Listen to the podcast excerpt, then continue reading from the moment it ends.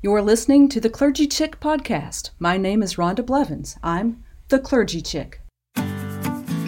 From Pentecost Sunday, May the 31st, 2020, at Chapel by the Sea in Clearwater Beach, Florida. The text is Acts chapter 2, verses 1 through 13. When the day of Pentecost had come, they were all together in one place. And suddenly from heaven there came a sound like the rush of a violent wind, and it filled the entire house where they were sitting. Divided tongues as of fire appeared among them, and a tongue rested on each of them. And all of them were filled with the Holy Spirit and began to speak in other languages as the Spirit gave them ability. And now there were devout Jews from every nation under heaven living in Jerusalem. And at this sound, the crowd gathered and was bewildered, because each one heard them speaking in the native language of each. Amazed and astonished, they asked, Are not all these who are speaking Galileans? And how is it that we hear each of us in our own native language? Parthians, Medes, Elamites, and residents of Mesopotamia, Judea and Cappadocia, Pontus and Asia, Phrygia, and Pamphylia, Egypt, and the parts of Libya belonging to Cyrene, and visitors from Rome, both Jews and proselytes, Cretans and Arabs. In our own languages, we hear them speaking about God's deeds of power. And all were amazed and perplexed, saying to one another, What does this mean? But others sneered and said, They are filled with new wine.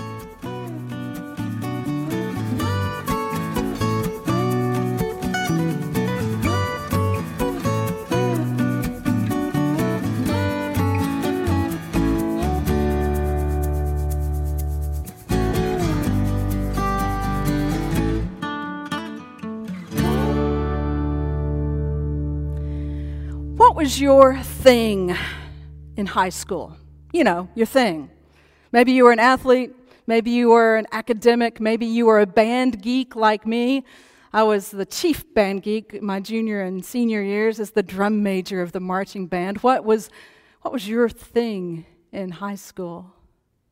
I wasn't a cheerleader, but I remember one cheer. Out of all the cheers I must have heard sitting in the stands for every single game, there's one cheer that I remember. And I think that the reason I remember it is because it was so engaging. Not only did our side of the stands participate in the cheer, but the other side of the stands, particip- the other team, their fans participated as well in this particular cheer. So you may know this cheer is the kind of lull in the action. It's kind of the game's gotten kind of boring, and the cheerleaders need to kind of spice things up for the fans.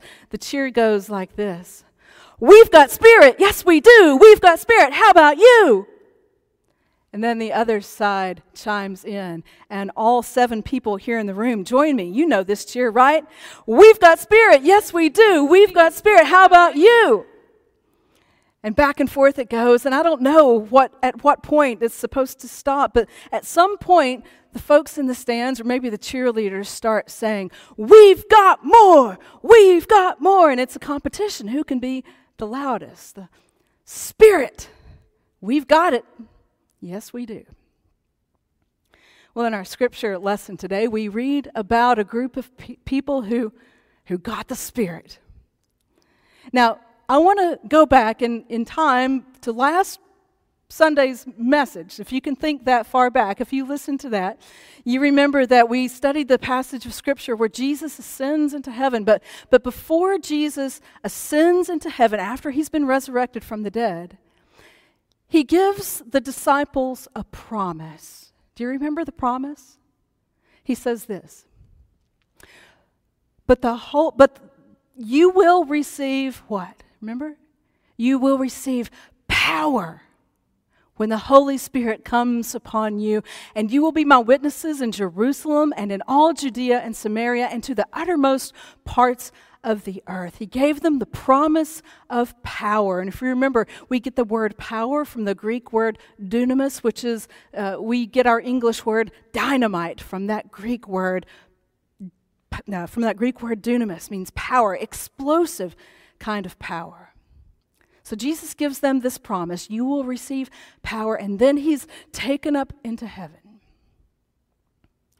And the disciples are left between the promise and the power. And that's how they lived for 10 days in between the ascension and what happens on Pentecost. Between the promise and the power. I feel a little bit like the disciples in that in between time. There's a promise for sure, there is hope for the future. But right now, during this season of COVID and social distancing, and, and especially the past couple of months, being kind of huddled up in a, inside, kind of like the disciples, huddled up in a room, huddled up with my little family, not seeing too many people, I felt a little bit powerless. I've I've not liked it one little bit. I haven't liked what this virus has done to our world. I haven't liked how many lives it's taken and the grief it's left behind. I don't like the economic uh, disruption that it's caused. I don't like that my friends have lost jobs. I don't like how people are living in fear. I, I don't like not being able to hug my friends. I don't, I don't like worshiping in an empty sanctuary. And I, I haven't experienced the suffering in the way a lot of people have, but, but, but I think worldwide we've had a, at least a taste of suffering, a, a global taste of shared suffering throughout this thing. We've felt a bit powerless, haven't we? Between the promise and the power. So, for 10 days, the disciples felt this powerlessness. Jesus had given them a promise, but they hadn't yet received the Holy Spirit, and they were kind of in this limbo, in this powerlessness. But it didn't last long. Because on Pentecost Sunday, the, the Holy Spirit came down upon them. And the Holy Spirit showed up in, in the way that God often shows up in the scriptures, there are two classic ways that God shows up. We call this theophanies, God showing up.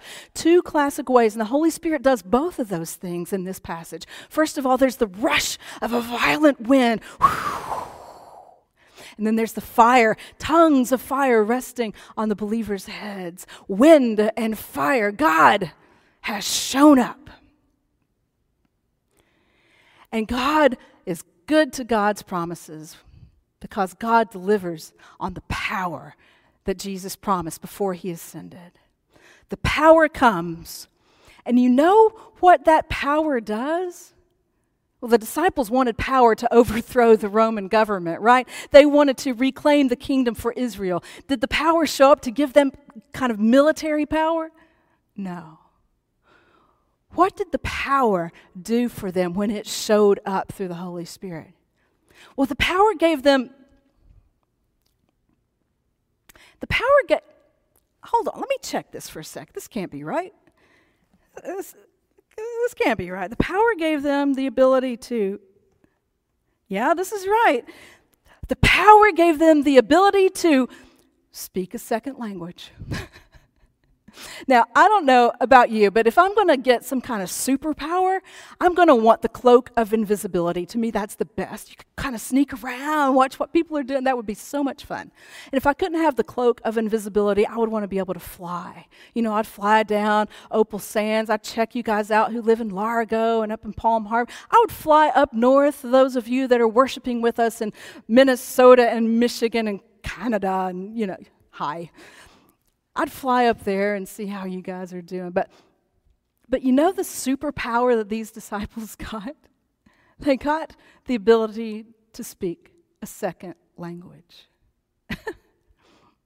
you see, what, what happened in this story of Pentecost, uh, for, uh, for, historically, folks who have studied this believe that it's a reversal of a story that happened way back in Genesis the story of the Tower of Babel. And if you don't remember this story, uh, the Bible tells us that at one time all the peoples of the earth spoke the same language and they kind of got together and they're going to build this huge tower up into heaven.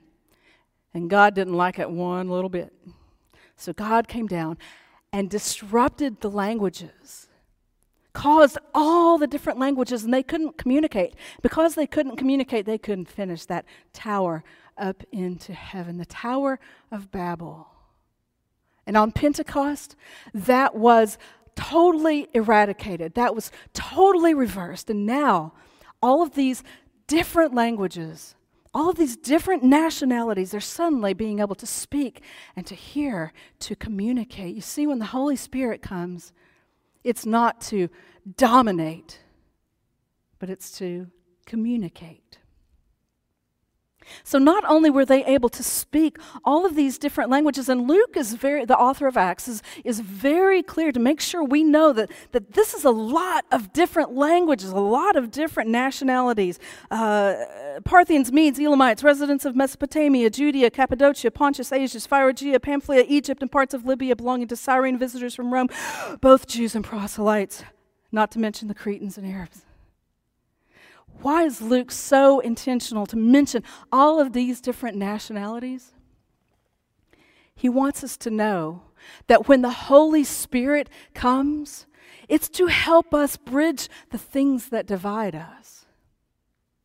So, not only were they able to speak in a different language, in a different tongue, but let us not forget they were able to hear and understand in a new language, in a new tongue. Now, it's Pentecost Sunday. It's the day we celebrate the birthday of the church, oftentimes a, a celebration. Some churches have birthday cake, and others deck out in all red, and some have uh, uh, banners, red banners, and fire. And, and I don't feel a whole lot like celebrating this Pentecost. If I'm keeping it real, I'm bringing a heavy heart to this Pentecost because, because the world is on fire. And it's not that Holy Spirit kind of fire. You've probably seen some of the same footage that I've seen of Minneapolis burning. It's burning because, because of hatred. And it's burning because of bigotry. And it's burning because of violence. And it's burning because people have had enough. And it's easy to judge, right? It's easy to judge people carrying out a cart full from a busted up Target and looting. It's easy to judge. But I think if we are people of faith, if we are people of the Holy Spirit, if we are people who, who believe that the Holy Spirit has come to, to bridge divisions, to help us communicate with one another, and not to dominate, then it's important that we that we remember George Floyd, and that we remember Breonna Taylor, and that we remember Ahmaud Arbery, and that we remember Christian Cooper, black men and women who have been targeted, victims of senseless violence. And people have had enough. Martin Luther King Jr. helps explain what's happening in Minneapolis and other places. He says that a riot is the language of the unheard. I want to say that again so it sinks in, okay? A riot is the language of the unheard. When people aren't heard, they resort to other measures to be heard. And what Pentecost teaches us is that is that the Spirit comes, enabling us to speak, but also to hear.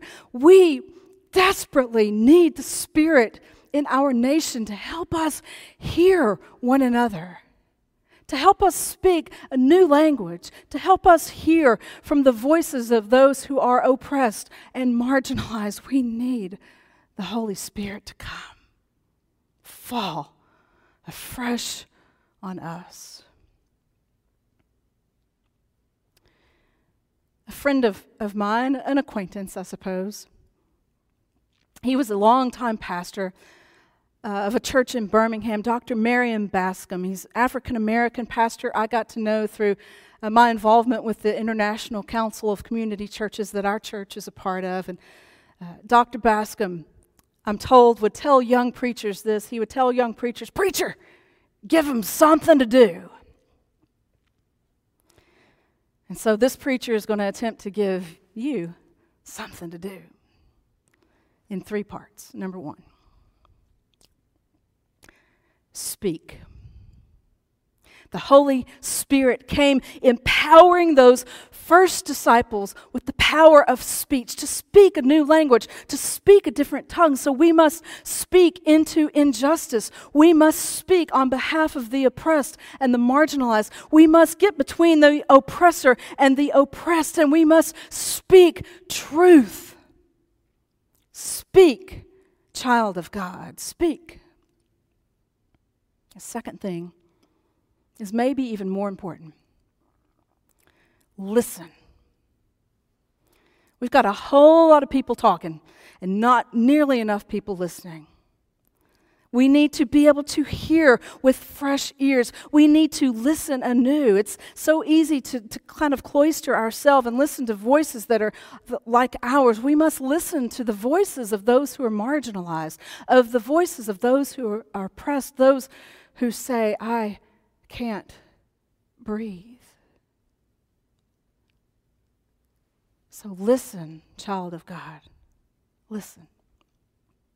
And number three, pray. Sometimes when we feel powerless, we feel like it's not enough to just pray, and I, I don't think that's the right way to, to go about it at all. There is power, dunamis, explosive power in prayer. When enough people pray, something happens, and it's usually our hearts are changed. And so we must pray for the victimized. We must pray for the oppressed. We must pray for the grieving. We must pray for the oppressor. And we must pray for ourselves that our hearts don't get hardened when we see countless act after countless act of violence and oppression. Let us pray that our hearts become softened. So pray, child of God, pray. And if you don't know how to pray, Here's a pro tip. In this book, this holy book we call the Bible, right about the middle of the book, there's a whole book of prayers. They're called Psalms. So if you don't know how to pray, pick up the Psalms and let the Psalms pray when you don't have the words to speak. And so I close today with part of a psalm, Psalm 10, beginning with verse 12, and let this be our prayer today. Let's pray together. Rise up, O Lord. O God, lift up your hand. Do not forget the oppressed. Why do the wicked renounce God and say in their hearts, You will not call us to account? But you do see. Indeed, you note trouble and grief, that you may take it into your hands. The helpless commit themselves to you. You have been the helper of the orphan. Break the arm of the wicked and evildoers. Seek out their wickedness until you find none. The Lord is king forever and ever. The nations shall perish from his land. O oh Lord, you will hear the desire of the meek. You will strengthen their heart. You will incline your ear to do justice for the orphan and the oppressed, so that those from earth may strike terror no more. Let it be, people of God. Let it be.